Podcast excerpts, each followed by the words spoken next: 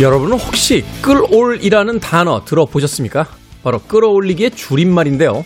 흔히 중고거래 사이트에서 자주 볼 수 있는 말이라고 합니다. 새로 올라온 거래 글들에 밀려서 아래로 내려가 있는 지난 게시물을 다시 맨 위로 올릴 때 쓰이는 말이라고 하는군요. 바로 이 끌어를 우리 일상에도 써야 할 때가 있죠. 식어가는 마음, 풀어지는 다짐, 덮어지는 이슈. 기억해야만 한다면 다시 한번 끌어올리기. 그리고 가장 상단에 놓고 주목해 보는 겁니다. 김태훈의 시대음감 시작합니다.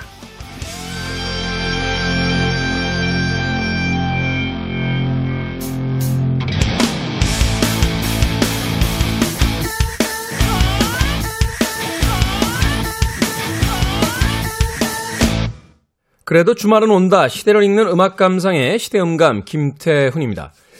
중고거래 어플에서 자주 보게 되는 끌올, 과거에 올려뒀던 상품이 시간이 흘러 최신 상품들에 밀려서 이제 아래로 내려가면 그 상품을 올렸던 어, 사용자가 다른 사용자들에게 보이는 빈도를 더 높이기 위해서 바로 끌어올리는 게시물을 다시 상단으로 올리는 행위를 말한다고 합니다. 제 주변에서 그 책을 낸 작가분들이 몇몇 있는데 가끔 서점에 갔다가 자신이 낸 책이 다른 신간들에 밀려서 잘 보이지 않을 때 속상하다. 그래서 자신들이 남들 몰래 자신의 책을 찾아서 그 매대 맨 위에 올려놓은 적이 있다라는 수줍은 고백과 만날 때가 있습니다. 그만큼 누군가에게 잊혀진다는 것 또는 뒤로 밀린다는 것에 대한 우리는 막연한 어떤 공포를 가지고 있는 것이 아닐까 하는 생각도 해보게 됩니다. 그러기 위해서 무엇인가를 계속해서 끌어올리려면 분명한 계기가 있어야 되겠죠. 우리가 흔히 물건을 사게 되는 그 TV의 홈쇼핑을 보게 되면 매번 똑같은 물건을 사는 것으로 혹은 파는 것으로서 생각하게 되는데 그 쇼핑 호스트들의 이야기를 들어보면 매번 다릅니다. 이 구성으로는 오늘 마지막이기도 하고요. 또 새롭게 추가된 부가 상품이 있기도 하고요. 또 새로운 어떤 할부 계열이 적용이 되기도 합니다. 그만큼 같은 물건이라 할지라도 늘 새롭게 소비자들에게 찾아가기 위해선 뭔가를 더하고 뭔가를 새롭게 포장하면서 사람들에게 내보내야만 하는 게 아닐까 하는 생각 해보게 됩니다. 나의 모습이 과거와 크게 달라진 것이 없다라면 남들이 나를 어떻게 생각할지 한 번쯤 생각해보는 시간이었으면 좋겠습니다. 매일매일 시간이 흘러가듯이 그 시간 속에서 뭔가 더하고 변하는 것들이 분명히 있어야겠죠. 자, 김태원의 시대음감, 시대 이슈들 새로운 시선과 음악으로 풀어봅니다. 토요일과 일요일, 1라디오에서는 낮 2시 5분, 밤 10시 5분 하루에 두 번 방송되고요. 한민족 방송에서는 낮 1시 10분 방송이 됩니다. 팟캐스트로는 언제 어디서든 함께 하실 수 있습니다. Shonen Knife입니다. Top of the World.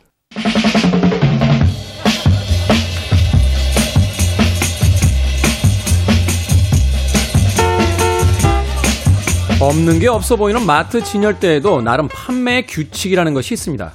바로 지나치게 많은 종류의 제품을 놓지 않는 건데요. 너무 많은 선택권은 오히려 소비자의 선택을 방해하기 때문이랍니다. 봐야 할 것들이 넘쳐나는 세상, 남다른 시선이 중요하겠죠. 우리 시대의 영화 이야기, 시선의 시선. 영화 유튜브 크리에이터 채널 김시선의 김시선 영화평론가 나오셨습니다. 안녕하세요. 네, 안녕하세요. 김시선입니다. 자, 얼마 전에 이 김시선 영화평론가 부산 영화제 갔다는 이야기 들었는데, 네. 자, 동시에 다른 극장에서 네. 작품 둘이 상영이 되고 있습니다. 그때 어떤 작품을 고르게 됩니까? 그 기준이 뭘까요? 아, 그 영화제 한 번이라도 가보신 분들은 이제 이런 그 상황에 굉장히 많이 놓여지거든요. 네. 어, 영화를 둘 다 보고 싶은데, 둘 다 보고 싶었던 영화인데, 같은 시간대 꼭 나요. 음. 이게 바로 이제 프로그래머들의 skill이죠. 관객을 분산시키는 거죠? 그쵸, 그쵸. 관객을 딱 분산시키는 건데, 아, 이게 저도 이제 항상 든 생각이 이럴 때 어떤 작품을 선택해야 될까를 굉장히 고민하는데, 요즘 제가 하는 방식은 그 작품 소개를 이제 홈페이지 들어가면 작품 소개가 되어 있잖아요. 그렇죠. 거기 밑에 이제 프로그래머들이 이제 그 설명을 해놔요. 코멘트를 달아놓죠. 네, 코멘트를 달았는데 너무 맛깔나게 써놔요. 음. 즉, 그걸 보고 고를 수가 없습니다. 아. 네, 다 보고 싶거든요. 그렇죠. 래서 이럴 때 나는 어떻게 선택하냐 이제 요즘에 쓰는 방법은 그 위에 이제 스크린샷 사진들이 있어요. 네. 이 작품에 이제 일부 사진들이 공개되어 있는데 그걸 보고 나와 취향이 비슷하다는 느낌을 주는 거를 고릅니다. 음. 그러니까 마치 약간 옷을 고르는 느낌이랄까요? 영화의 어떤 톤을 보는 거죠? 네. 음. 그래서 톤을 보고 이 톤 자체가 뭔가 내가 좀 그래서 약간 딥한 느낌의 작품을 좋아한다면 약간 어두컴컴하면서 뭔가 약간 명화 같은 음. 스크린샷 하나가 어떤 명화 같은 느낌을 주면은 이제 보게 되는 거고 또 가벼운 영화를 보고 싶다 그러면은 좀 밝은 스크린샷이 많은 영화를 선택하게 됩니다. 그렇군요. 네. 어. 저는 선택할 때 끝나고 나오면 술 마시러 갈 때 어디가 빠른 입장입니까? 사실 그런 경우가 많아요. 이제 여- 영화제 가면은 그런 분들이 얘기를 듣고 야, 그 어떤 영화가 좋았어. 그거 꼭 봐야 돼, 이번에는. 막 이런 말 하거든요. 최근에 이제 해운대 쪽으로 옮겨왔잖아요. 네. 몇 년 전부터. 근데 이제 예전에 남포동 시절에는 사실 이제 극장에서 나오면 바로 그 뒤가 남포동 골목이니까 거기서 참 그 영화 관계자들하고 잘 어울리고 네. 했던 기억도 나고.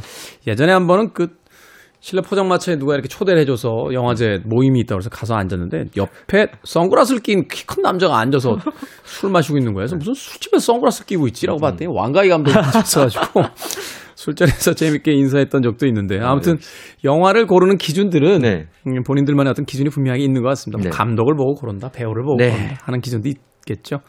자, 오늘 바로 2021년 부산 국제영화제에서 발견한 이제 예비 개봉작 네. 어, 저희에게 소개를 해주신다고 했는데 먼저 영화 소개를 받기 전에요. 네. 코로나 때문에 참 이제 작년에 부산 국제영화제 에, 난항이 많았습니다. 올해 어땠습니까? 현장 후기 좀 전해주시죠. 올해는 거의 with 코로나 와 관련되게 물론 방역을 철저하게 했고 저도 PCR 검사 용지를 2, 3일 전 거를 들고 가서 음. 확인할 정도로 철저하게 했는데도 불구하고 어쨌든 어, 많은 관객들을 최대한 수용을 하면서도 방역을 지키는 with 코로나 영화제로 가고 있다는 느낌을 받았습니다. 해외에서 감독들도 꽤 들어왔더라고요. 네, 레오 들어왔어요. 같은 감독도 네, 들어왔고. 레오 까락스 감독의 그 역시나 담배 피는 맛깔나게 담배 피는 그 모습은 어, 이번에도 많은 분들의 사진으로 인증샷이 남겨지곤 했는데요. 이곳저곳 돌아다니시는 모습이 다 그 직찍이라고 네. 하죠. 직찍 에 찍혀가지고 사이트에 많이 올라오고 있던데. 어쩌면 그렇게 뭔가 기대고 있는 모습들이 다 느낌이 있는 거지. 정말 음. 느낌 있는 영화를 찍어서 우리가 느낌 있게 받아들이는 건지 아니면 그냥 느낌 있는 분인지 모르겠지만 역시 이번에도 인증샷이 여기저기 많이 돌아다녔었고요. 그 외에도 이제 가장 이번에 부산 영화제에서 화제가 됐던 섹션은 그 저도 아직도 기억하는데 코드를 005번 코드를 가지고 있는 바로 이제 봉준호 감독과 하마구치 류스케 감독의 대담 섹션이었습니다. 네, 뭐 그 굉장한 인기를 모아 가지고 뭐 그 티켓이 일찌감치 매- 마, 마감됐다고. 정말 힘들었습니다. 저도 그 티켓, 피켓팅이 라 불고죠. 네. 어, 순식간에 예매가 매진인데 다행히 한 자리를 얻어서 예, 저도 볼 수 있었던 어, 영광을 누렸습니다. 예, 그만큼 이번에 부산국제영화제는 어떻게 보면은 이제 완벽히 100%는 아니지만 이제 우리 다시 영화제 즐겨보자 이런 분위기로 가기 위한 발돋움을 이제 한 느낌을 받았습니다. 네. 음. 자, 그렇다면 바로 그 부산 국제 영화제에서 어, 골라온 세 편의 영화 지금부터 소개를 좀 받도록 하겠습니다. 첫 번째 작품은 어떤 작품입니까? 아, 첫 번째 작품은 사실 저희 프로에서 예전에 한번 소개를 해드리고 싶었어요. 왜냐면 음. 이제 2021년 칸 영화제 황금 종려상을 수상한 작품이었고, 제가 예전에 이제 이 감독의 작품을 너무, 첫 번째 작품을 너무 눈여겨봐서 꼭 소개를 하고 싶었는데, 그 소개를 하기엔 굉장히 파격적인 영화를 찍는 감독이라서 제가 어떻게 소개해야 될지 몰라서 일단 미뤄뒀는데, 네. 어쩔 수 없이 이번에 이제 보고 나니까 도저히 이걸 미룰 수 없겠다.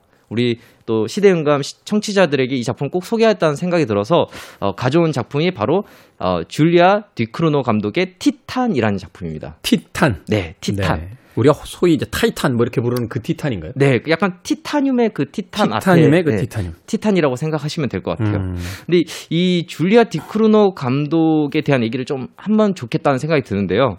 어, 이 감독이 이제 두 작품 만에 사실 황금 종려상을 수상했습니다. 대단하네요. 아, 정말 대단하죠. 저희가 봉준호 감독이 상 받을 때, 와, 이거는 정말 올림픽에서 마치 이기기 힘든 종목에 금메달을 딴 느낌이 있었거든요. 음, 마치 김연아 선수가 저 피겨에서 금메달 따는 네, 것처럼. 그런 느낌을 받았던 걸로 제가 기억을 하는데, 이 쥘리아 뒤쿠르노 감독은 첫 번째 작품에 이어서 두 번째 작품 만에 칸 음. 영화제 황금 종려상을 수상하게 됐습니다. 그럼 이 감독의 첫 번째 작품이 뭐였냐면요.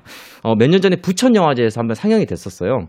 로우라는 작품이었는데 이 작품이 상영되면서 관객들이 모두 아연실색을 했습니다. 부천은 약간 판타스틱 영화제라고 그래서 이제 네. 소재가 굉장히 좀 파격적인 네, 좀 영화들이 자극적이죠. 많잖아요. 네. 그 직역을 하자면 노- 로우가 날것이거든요. 날것.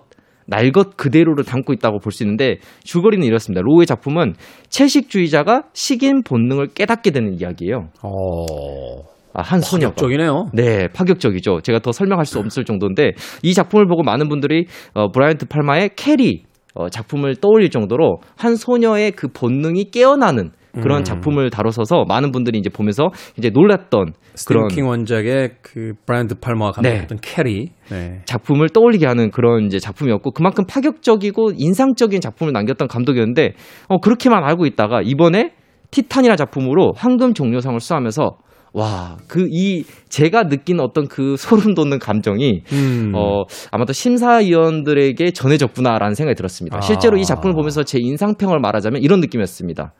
이래도 상을 안 줄 거냐? 네. 이렇게 찍는데 이런 내용으로 이런 파격적인 내용을 이렇게 어 너에게 어떤 영감을 팍팍팍 주는데도 불구하고 이래도 상을 안 줄 거니라는 느낌으로 영화를 찍었더라고요. 음. 그래서 굉장히 파격적인 이야기였어요. 그래서 이 티탄이라는 작품에 대해서 간단하게 줄거리를 좀 소개를 해드려야 될 것 같아요. 아마도 네. 많이 궁금해하실 것 같은데. 어, 티타늄의 티탄 이걸 좀 고려하면서 들으시면 좋을 것 같아요. 어린 시절에 교통사고로 뇌 주변에 그 두개골 부분을 티타늄을 심은 이 한 소녀가 있습니다. 아, 재밌네요. 그 소재 자체가. 네. 알렉시아라는 소녀고요. 이 알렉시아라는 소녀는 그 티타늄을 머리에 심고 난 이유 때문인지 아니면 그게 아닌 이유로 그냥 선천적으로 그런지 모르겠는데 굉장히 어떤 폭력성을 좀 가지고 있어요. 그래서 이 여성이 이해하기 힘든 일들을 저지르게 되고요. 그로 인해서 이제 도피를 하게 되는데 도피 끝에 실종된 아들을 찾는 어떤 아버지와 만나게 되면서 벌어지는 이야기입니다. 아, 실종된 아버지를 찾는 과정에서 벌어지는 이야기다. 물론 이 아버지, 아들을 찾고 있는 이 아버지는 어, 이 알렉시아라는 소녀가 어, 어떤 나쁜 짓을 저지른지 모르는 상태죠. 네. 그러면서 이 두 사람이 교감을 하게 되는데 우리 입장에서는 어, 뭔가 나쁜 짓을 저지른 소녀와 아버지가 뭔가 교감을 한다 이런 부분들이 굉장히 좀 이상하게 느껴지지만 어, 그런 일들로 이렇게 영화가 진행되는 영화라고 할 수 있습니다. 흥미롭네요. 이 네. 소재 자체가 벌써 일반적이지가 않고 네, 굉장히 일반적이지가 않아요. 또 그 소재를 선택한 것 자체가 뭔가 그 우리 어떤 그 세계에 대한 네. 상징성이 좀 있는 것 같은데 네. 좀 풀어서 설명을 해주신다면요. 네, 풀어서 좀 설명을 좀 해드려야 될 것 같은데 어느 정도로 제가 이제 어 얘기를 해드려야 될까 좀 고민이긴 해요. 왜냐하면 어, 많은 분들이 제가 느낀 어떤 이래도 상을 안 줄 거냐라는 느낌을 좀 받았으면 좋겠다는 생각이 들어서 자극적이군요. 네, 굉장히 좀 자극적이어서 어느 정도에서 이제 여러분들한테 설명을 드려야 될지 좀 고민이 되는데 이 작품에서 이런 생각을 했는데요. 그 박혁거세가 알에서 태어났잖아요. 그렇죠. 우리는 그걸 이제 탄생 신화라고 부릅니다. 믿을 수 없는 탄생 신화죠. 신화죠. 그러니까 네. 그래서 네, 하나의 신화인데 티타늄이라는 그 금속 금속을 자신의 몸에 몸에 심은 이 한 여성이 새로운 신인류를 만드는 탄생 신화의 초입에 해당되는 영화라고 보시면 됩니다. 어 어렵네요. 네, 조금 어렵죠. 네. 네. 그렇다면 이 티탄이라고 하는 그 타- 소위 이제 티타늄의 그 티탄이라고 하는 네. 이것이 갖는 어떤 의미가 있을 것 같은데 네. 어, 일반적이었던 한 여인이 그 티탄을 이제 몸에다 심는다. 이것 네. 자체에 대한 어떤 상징을 좀 이해하면 나머지 부분도 좀 쉽게 이해할 수 있을 것 네, 같습니다. 쉽게 이해될 수 있을 것 같습니다. 어, 저희가 그 이게 좀 특이하긴 한데요. 예, 얘기를 해드리면 처음에 이제 이 영화가 시작하자마자 금속으로 된 자동차가 충돌을 하게 되고요. 음. 그로 인해서 이제 사고를 당한 이 한 소녀가 자신의 두개골에 티탄이라는 금속을 심게 돼요. 네. 그리고 이 금속의 생명력을 느끼는 한 소녀가 되는 겁니다. 음. 그래서 이 소녀가 이제 직업이 뭐냐면 레이싱 모델 같은 거라고 볼 수 있는데요. 어, 자동차 주변에서 춤을 추고 이 자동차를 돋보이게 하는 건데 이 특이한 점은 알렉시아라는 여성이 단순히 이 자동차를 부각시키기 위해서 자신의 몸을 보여준다기보다는 이 자동차를 굉장히 생명력으로 여기고 사랑을 나눌 수 있는 대상으로 본다는 거죠. 음. 그럼으로 인해서 어, 이 교감을 통해서 금속에서 생명을 느끼는 한 소녀가 결국에는 자신의 어떤 신인류를 만들어가는 이야기라고 볼 수 있습니다. 아, 흥미롭네요. 그런 의미에서 이 전체적으로 계속해서 이 티탄 금속의 의미가 계속해서 이 영화의 전반적인 의미를 흐르고 있기 때문에 네. 어, 그게 바로 이 영화의 제목 티탄과 이어진다고 볼 수 있고요. 또 우리가 티탄 하면은 생각나는 용어가 있을 거예요. 우리가 이제 신 이야기를 좀 해야 될 것 같은데 그리스 네. 로마 신화에서 대지의 여신 가이아와 하늘의 신 우라노스가 자식을 낳게 되죠. 그렇죠. 그게 바로 티탄입니다. 타이탄이라고 우리가 부르는. 네, 우리 보통 타이탄이라고도 부르고요. 그래서 이 티탄이라는 게 강력한, 거대한 이런 뜻을 가지고 있는데 새로운 신인류 그리고 모든 것에 어떻게 보면 사랑을 느낄 수 있는 존재가 될 수 있는 그런 신인류로 거듭날 수 있다라고 볼 수 있어서 이 작품을 간단하게 설명하자면 줄리아 디크로노 감독이 그린 신인류에 대한 이야기가 바로 이 티탄이라는 작품입니다. 음, 그것을 바로 이제 티탄이라는 어떤 외부적 물질을 통해서 이제 새로운 신인류로 변해가는 과정을 영화적으로 보여주고 있다. 네. 약간 영화에 대한 이야기 들으니까 예전에 나왔던 거 데이비드 크로넨버그의 크래쉬 같은 작품들 아, 네, 네, 맞습니다. 떠올리게 되네요. 네. 그 자동차와 그 막 그 충돌하면서 네, 그 맞습니다. 신체 일부를 막 그 금속으로 바꿔왔잖아요. 네. 그러면서 막 거기서 어떤 쾌감 같은 걸 느끼는. 맞습니다. 음. 그런 작품도 생각나실 거고 아니면은 이제 츠카모토 신야 감독의 철남 같은 어떻게 보면 음. 인간과 철의 결합이 이루- 이루어지는 하이브리드 같은 영화 그런 것도 약간 생각해 볼 수 있는 거죠. 흥미롭네요. 어, 극장 개봉하면은 저도 한번 가서 봐야겠다는. 생각. 네. 여러 면에서 파격적이긴 하지만 우리에게 다양한 생각을 할 수 있다는 의미에서 꼭 보셨으면 좋겠다는 생각이 듭니다. 그렇군요. 자, 부산국제영화제에서 뽑은 김시선 영화평론가의 그 세 작품 중에서 첫 번째 작품 티탄 이야기 들어봤습니다. 음악 한 곡 듣고 옵니다. 블랙사바스의 음악 중에서 아이언맨 준비했습니다. 블랙사바스의 아이언맨 듣고 왔습니다. 김태훈의 시대음감, 김시선 영화평론가와 우리 시대의 영화 이야기, 시선의 시선 함께하고 계십니다. 계속해서 부산국제영화제에서 발견한 예비 개봉작 그 두 번째 작품 만나보도록 하겠습니다. 어떤 네. 작품입니까? 네, 두 번째 작품은 앞에서 저희가 그, 어, 피켓팅을 했어야 됐던 005번 코드. 네, 아직도 네. 기억이 나네요. 그 005번 코드에 포함되어 있던 하마구치 류스케 감독의 드라이브 마이 카라는 작품입니다. 하마구치 류스케 감독의 드라이브 마이 카. 카, 네. 이게 무라카미 하루키 소설을 원작으로 하고 있죠? 네, 맞습니다. 어, 무라카미 하루키 소설을 원작으로 하고 있는데 또 영화로 보니까 이 하마구치 류스케가 완전히 다른 이야기를 썼다고 봐도 될 정도로 재밌는 이야기였어요. 마치 그 이창동 감독의 버닝처럼 음. 어, 거의 새- 영화로 느낄 수 있는 새로운 면들이 있어서 아마도 이 책을 좋아하시는 분들이라면 더 좋아하실 테고 어, 원작 소설을 모른다고 하시더라도 재밌게 보실 수 있는 작품입니다. 아, 그렇군요. 원작 소설을 모른다고 해도 뭐 전혀 보는 데는 지장이 없는 네. 어, 그런 작품이다라고 이야기를 해 주셨습니다. 네. 간단한 줄거리부터 좀 소개를 해 주시죠. 어, 이 작품 자체는 말 그대로 굉장히 심플한데요. 죽은 아내의 추억이 남겨진 자동차를 애정하는 한 남자가 있습니다. 네. 이 남자가 2년 후에 이제 배우를 하고 있거든요. 그래서 음. 지방 연극제 연출을 준비하면서 우연히 만난 어 운전자로 인해 아내의 비밀을 알게 되는 이야기입니다. 음. 이제 이 사람이 이제 어떤 상황 때문에 어쩔 수 없이 자동차 운전사를 이제 고용할 수밖에 없는 상황이 되거든요. 이 지방 연극제에서 어떤 한 배우가 어, 교통사고로 인해서 어, 연극을 준비하지 못하고 결국에 이제 엎어지는 일이 있었기 때문에 이 연극제에서는 특이한 상황을 만들었는데 그게 뭐냐면 자신들이 고용한 운전사를 통해서 이제 출퇴근을 해야 된다. 아, 운전하면 안 된다. 네. 근데 이 사람이 이제 자동차를 자기가 직접 운전하는 걸 너무 좋아하는 인물이에요. 그렇다 보니까 어 내가 맡겨도 될까? 이런 생각이 들었는데 여성 운전자가 굉장히 운전을 잘하면서 정말 베, 베스트 드라이버거든요. 그래서 그 믿지 못했는데 사실은 이제 타다 보니까 너무 믿음을 갖게 되고 그러다 보니까 어 여러 가지 자기 사적인 얘기를 하게 되는데 그러면서 이제 죽은 아내에 대한 비밀들이 조금씩 이제 관객들에게 전달되는 그런 영화입니다. 음, 그렇군요.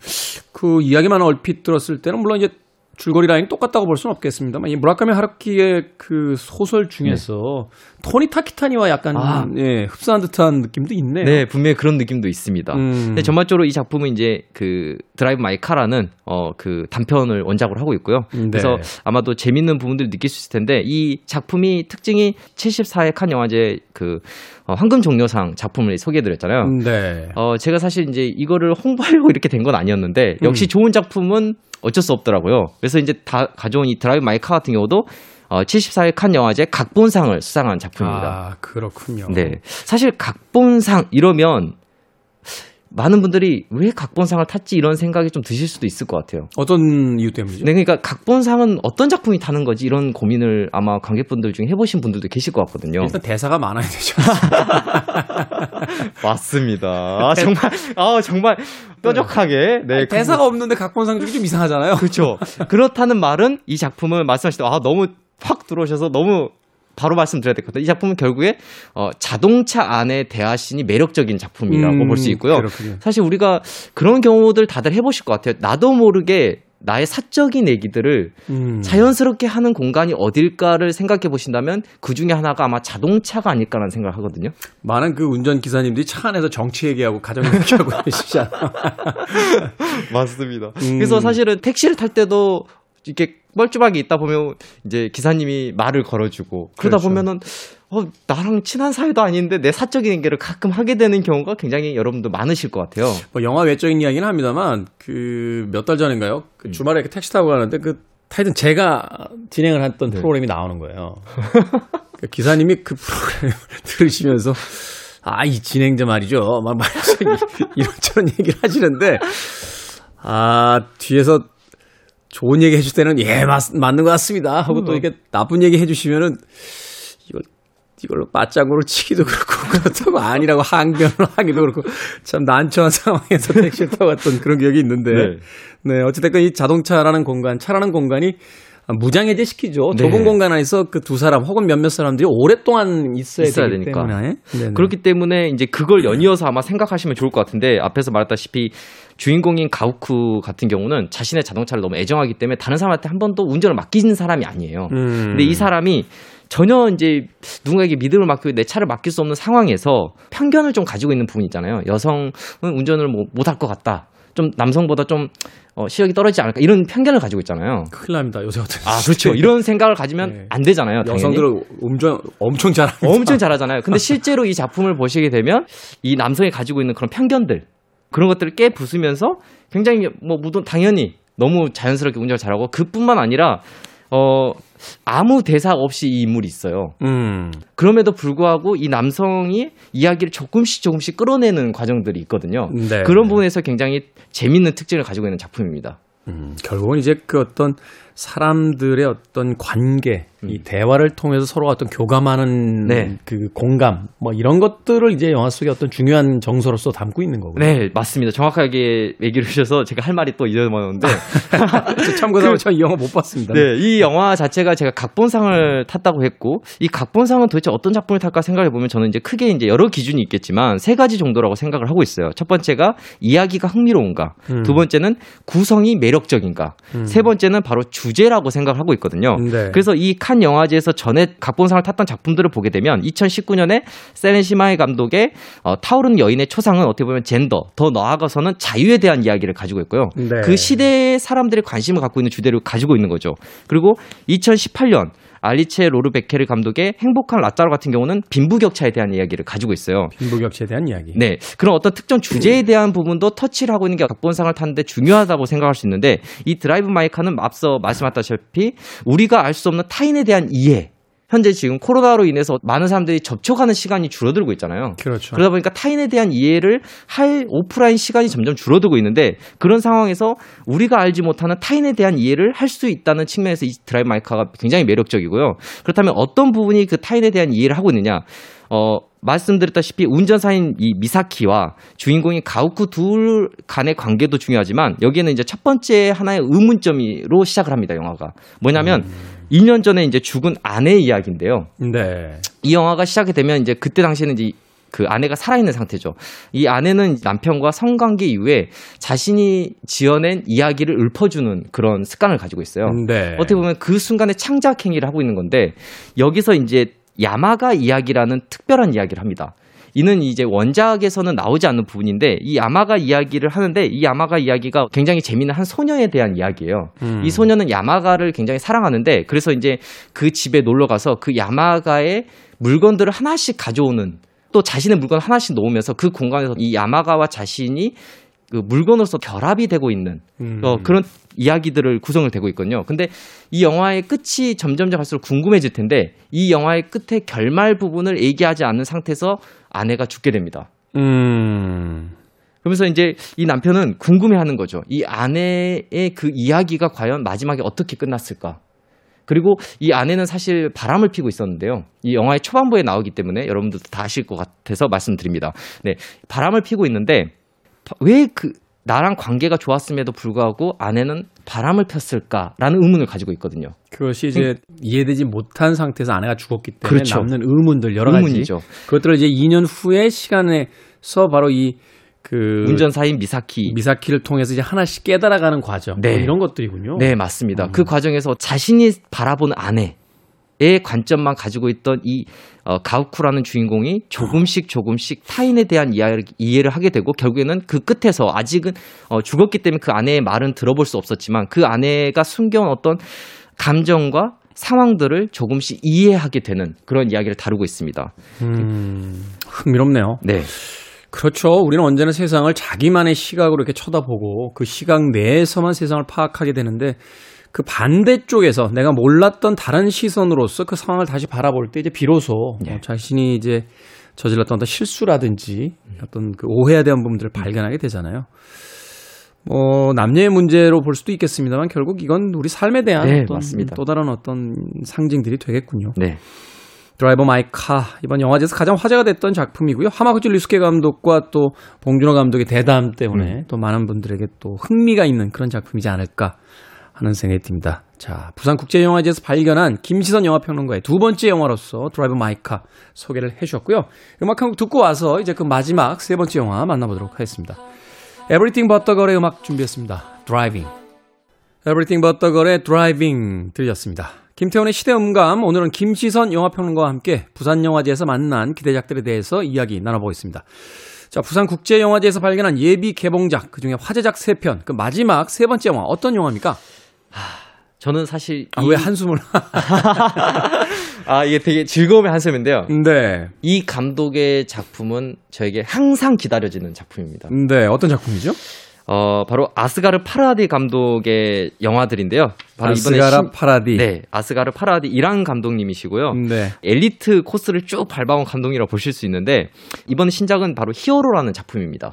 이 아스가르 파라디 감독 시민과 나데르의 별거 그 네. 작품의 네. 감독이죠? 맞습니다. 어. 시민과 나데르의 별거에서 이제 베를린 영화제에서 황금공상을 받았던 또 감독님이시기도 하고 사실 감독님의 그 과거를 돌이켜 보면 정말 이제 다 쓸었죠 상들을.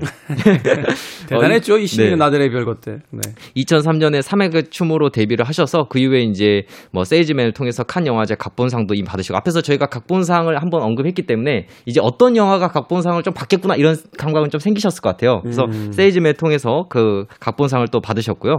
그 이후에 이제 베리 영화제 한국공상을 통해서 시민과 나들의 별거 이 작품을 통해서 이제 또 상도 받으시고 그리고 이번엔 어, 칸 영화제에서 심사위원 대상을 또 받았습니다. 심사위원 대상. 네. 음. 그래서 어쩌다 보니까 이제 오늘 세 작품 모두 수상작들을 뽑아서 제가 게으르다는 생각을 하실 수도 있을 것 같다는 생각이 드는데요. 정말 작품이 좋았습니다. 아니 왜 우리가 흔히 그런 이야기 하잖아요. 뭐 숨겨진 어떤 걸작 이런 네. 거 없습니까라고 하는데 21세기엔 숨겨진 걸작은 없는 것 같아요. 네. 뭐 모든 것 정보들이 다 공개되는 시대를 살고 네. 있기 때문에 걸작은 남들이 다 알아보지. 그게 숨겨져 있기가 쉽지가 않은 시대죠. 네. 아, 제가 정말 색다른 것도 발견하고 싶었는데요. 어, 이 세 작품이 특히 이제 개봉작이기도 했고, 그래서 뭐 단순히 볼 수 없는 작품을 소개해드리긴 좀 그러니까, 네. 볼수 있으면서도 좋은 작품을 뽑다 보니 결국 이 세 작품 중에 하나였 들을 뽑을 수밖에 없었고 그 중에 마지막 작품이 어, 아스가르 파라디 감독의 히어로라는 작품입니다. 자, 아스가르 파라디 감독의 히어로 줄거리부터 네. 좀 소개해 주시죠. 어, 이 영화는 이제 단순한데요. 결혼을 약속한 여자친구가 있는 이 라임이란 인물이 어느 날 금화가 든 가방을 발견하게 됩니다. 어. 야, 벌써 재밌어요. 약간 노인을 위한 나라는 없다의 도입부 같네요. 네, 그렇죠. 어, 바로 어, 겁니다. 어, 어, 근데 이 금화를 발견돼, 어, 뭐 금화 돌릴 수도 있을 거 아니야 이렇게 생각할 수 있는데 이 분이 어, 금화를 비... 돌려주면 영화가 시작이 안 되죠. 그렇죠, 안 되죠. 어, 근데 이 분이 어, 빚이 너무 많아가지고 음. 그로 인해서 이제 감옥에 가야 되는 상황이에요. 음. 그래서 만약에 금화로 이 빚을 다 갚게 되면 감옥을 안 가도 되는 거죠.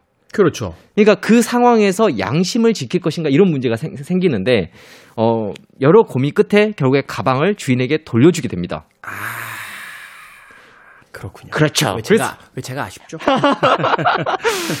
그러자 이게 어, 선행이 된 거고 그렇죠. 그로 인해서 이제 방송을 타면서 말 그대로 히어로 영웅이 되게 됩니다. 아하 전혀 뜻밖의 어떤 상황이 이제 펼쳐지게 되는 네. 거군요. 근데 이 과정에서 우리도 그런 것 같아요.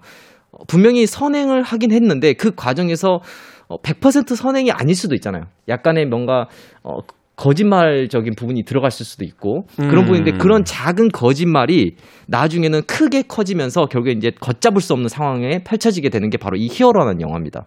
이와 비슷한 영화가 헐리우드에 있지 않았나요? 그 뭐 비행기가 추락했을 때인가요? 어떤 네. 사람이 막 이렇게 사람들을 구해주는 뭐 어. 이렇게 히어로가 되는데 나중에 봤더니 그 사람이 좀도둑이었고 뭐, 뭐 아, 맞아 그런 영화들이 있습니다. 네, 네. 뭐 그런 영화들이 좀 있었던 것 같은데. 네. 아.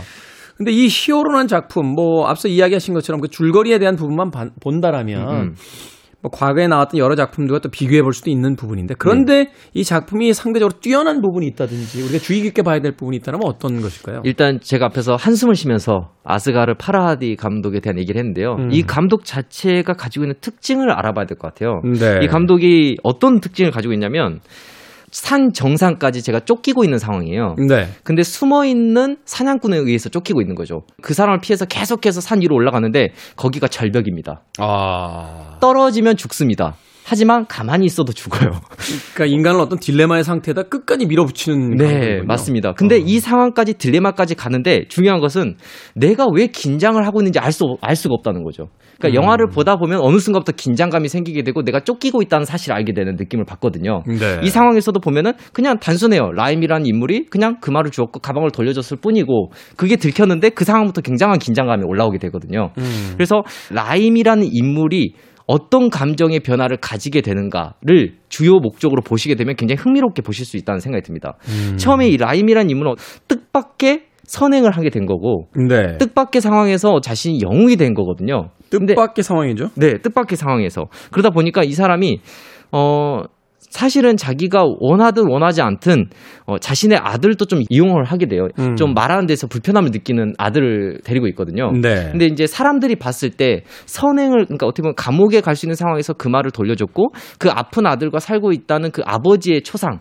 이걸 봤을 때 많은 이제 사람들이 동정심을 갖게 되잖아요. 그렇죠. 그 사람의 상황 자체가 이제 그럼에도 불구하고 돈을 돌려줬다 이렇게 그렇죠. 그래서 이 사람이 선행을 하긴 했지만 그런 부분을 또 은연중에 이용하는 듯한 느낌도 듭니다. 음. 그래서 그런 부분들이 우리 관객들에게 분명히 전해지고 있고요. 그럼에도 불구하고 나중에 이 라임이란 인물이 어 결국에 거짓말이 조금씩 들통나게 되고 그 상황에서도 과연 양심을 지킬 수 있을까? 아. 낭떠러지로 이제 같이 관객들과 함께 밀어붙이면서 우리에게 너라면 어땠을까? 너가 라임이라면 어땠을까라는 질문을 계속 하게 되거든요. 그래서 여러분들이 이 영화를 볼 때는 이 라임의 표정을 많이 봐주시면 좋을 것 같다는 생각이 들어요. 늘 어떤 상황 속에서 이제 선택을 내려야만 하는 그 딜레마의 상황에 닥쳐 있는 한 인간의 그 네. 본성을 이렇게 쳐다보면서 네. 관객에게 질문을 하는 거군요. 네. 자, 이런 상황인데 당신이라면 어떻게 선택하시겠습니까? 라고. 아까 집에 그 말을 바로 가져가실 것처럼 말하셔가지고 저도 아마 가져가져서 쓸까 막 이런 생각 해보는데 네. 이런 생각이 들어요. 분명히 선행을 했잖아요. 근데도 이런 생각이 들, 드는 게 영화를 보면서 양심에도 선악은 없다라는 생각이 들었습니다. 어떤 의미죠? 어, 선행을 하게 되면은 결국에는 무조건 그게 착하다는 생각을 하게 되잖아요. 그렇죠. 흑백 논리처럼. 근데 그 양심에서 선행을 선택했을 때도 분명히 어, 기대하는 바가 있을 수도 있다는 거죠. 음. 어, 이렇게 하면은 내가 감옥에 안 가지 않을까? 어, 하긴 그렇죠. 우리가 어떤 착한 일을 하면서 오른손이 한 일을 왼손이 모르게 하라라는 성경 이야기도 있습니다만 네. 그래도 사람들이 너무 너무 안 알아주면 속상하잖아요. 아, 그 약간 어, 누가 말해주는 사람 없나 이렇게 생각할 때가 그러니까 있잖아요. 제가 이제 그 우리 PD한테 아 내가 이렇게 누구 도와준 얘기 하지 마라고 했는데 진짜 얘기 안 하면 그쵸. 아 슬쩍 얘기할 수도 있지. 그걸 왜 얘기 안 하냔 말이야. 왜냐면 괜히 그 속이 상태가 있는데 라임이란 인물도 자기도 어느 순간에는 그런 상황에 빠지게 되는 거죠. 음. 네. 결국에서 양심을 지키려고 했으나 결국에는 그 양심에 어떤 어, 문제가 생기고 딜레마가 생기는 그 상황들 이런 것들이 여러분들 보게 되시면 굉장히 흥미롭다는 생각을 하게 될 거고요. 이 아스가르 파라디 감독 자체의 연출 자체가 일상적인 상황에서 이런 딜레마를 만들어내기 때문에 아침 드라마를 좋아하시는 분들이라면 고급 고급한 아침 드라마를 보는 느낌이라고 생각해 주셔도 좋을 것 같다는 생각이 듭니다. 인간에 있어서 이제 모랄적인 그러니까 네. 딜레마 상황을 만들어 놓고 네. 나서 어, 우리는 어떤 선택을 하는가 그걸 통해서 이제 우리가 어떤 존재인가를 이제 들여다보게 만드는 네. 거장의 어떤 그이 매무새가 보이는 작품입니다. 결국 저는 이 작품의 끝에서 이 사람이 그 말을 돌려줬기 때문에 영웅이 되는 게 아니라 이 영화의 마지막 선택으로 인해서 이 사람이 영웅이 됐다는 생각을 하게 됐거든요. 음. 그래서 여러분들 이 영화에서 과연 이 라임이 계속 어떤 선택을 하게 될까 보시면 더 흥미롭게 보실 수 있을 거라는 생각이 듭니다. 그렇군요. 자, 부산국제영화제에서 발견한 영화평론가 김시선 평론가의 추천작 3편 만나봤습니다. 고맙습니다. 네, 감사합니다. 자, 음악 한 곡 들으면서 저도 이제 작별 인사 드리겠습니다. 아, 브루스 스프링스틴의 노래 중에서 Born to Run 준비했습니다. 우리 인생은 여전히 뛰기 위해서 무엇 때문인지 몰라도 달리기 위해서 그렇게 살아가고 있는 건 아닌가 질문해 보게 됩니다. 지금까지 시대음감의 김태훈이었습니다. 고맙습니다.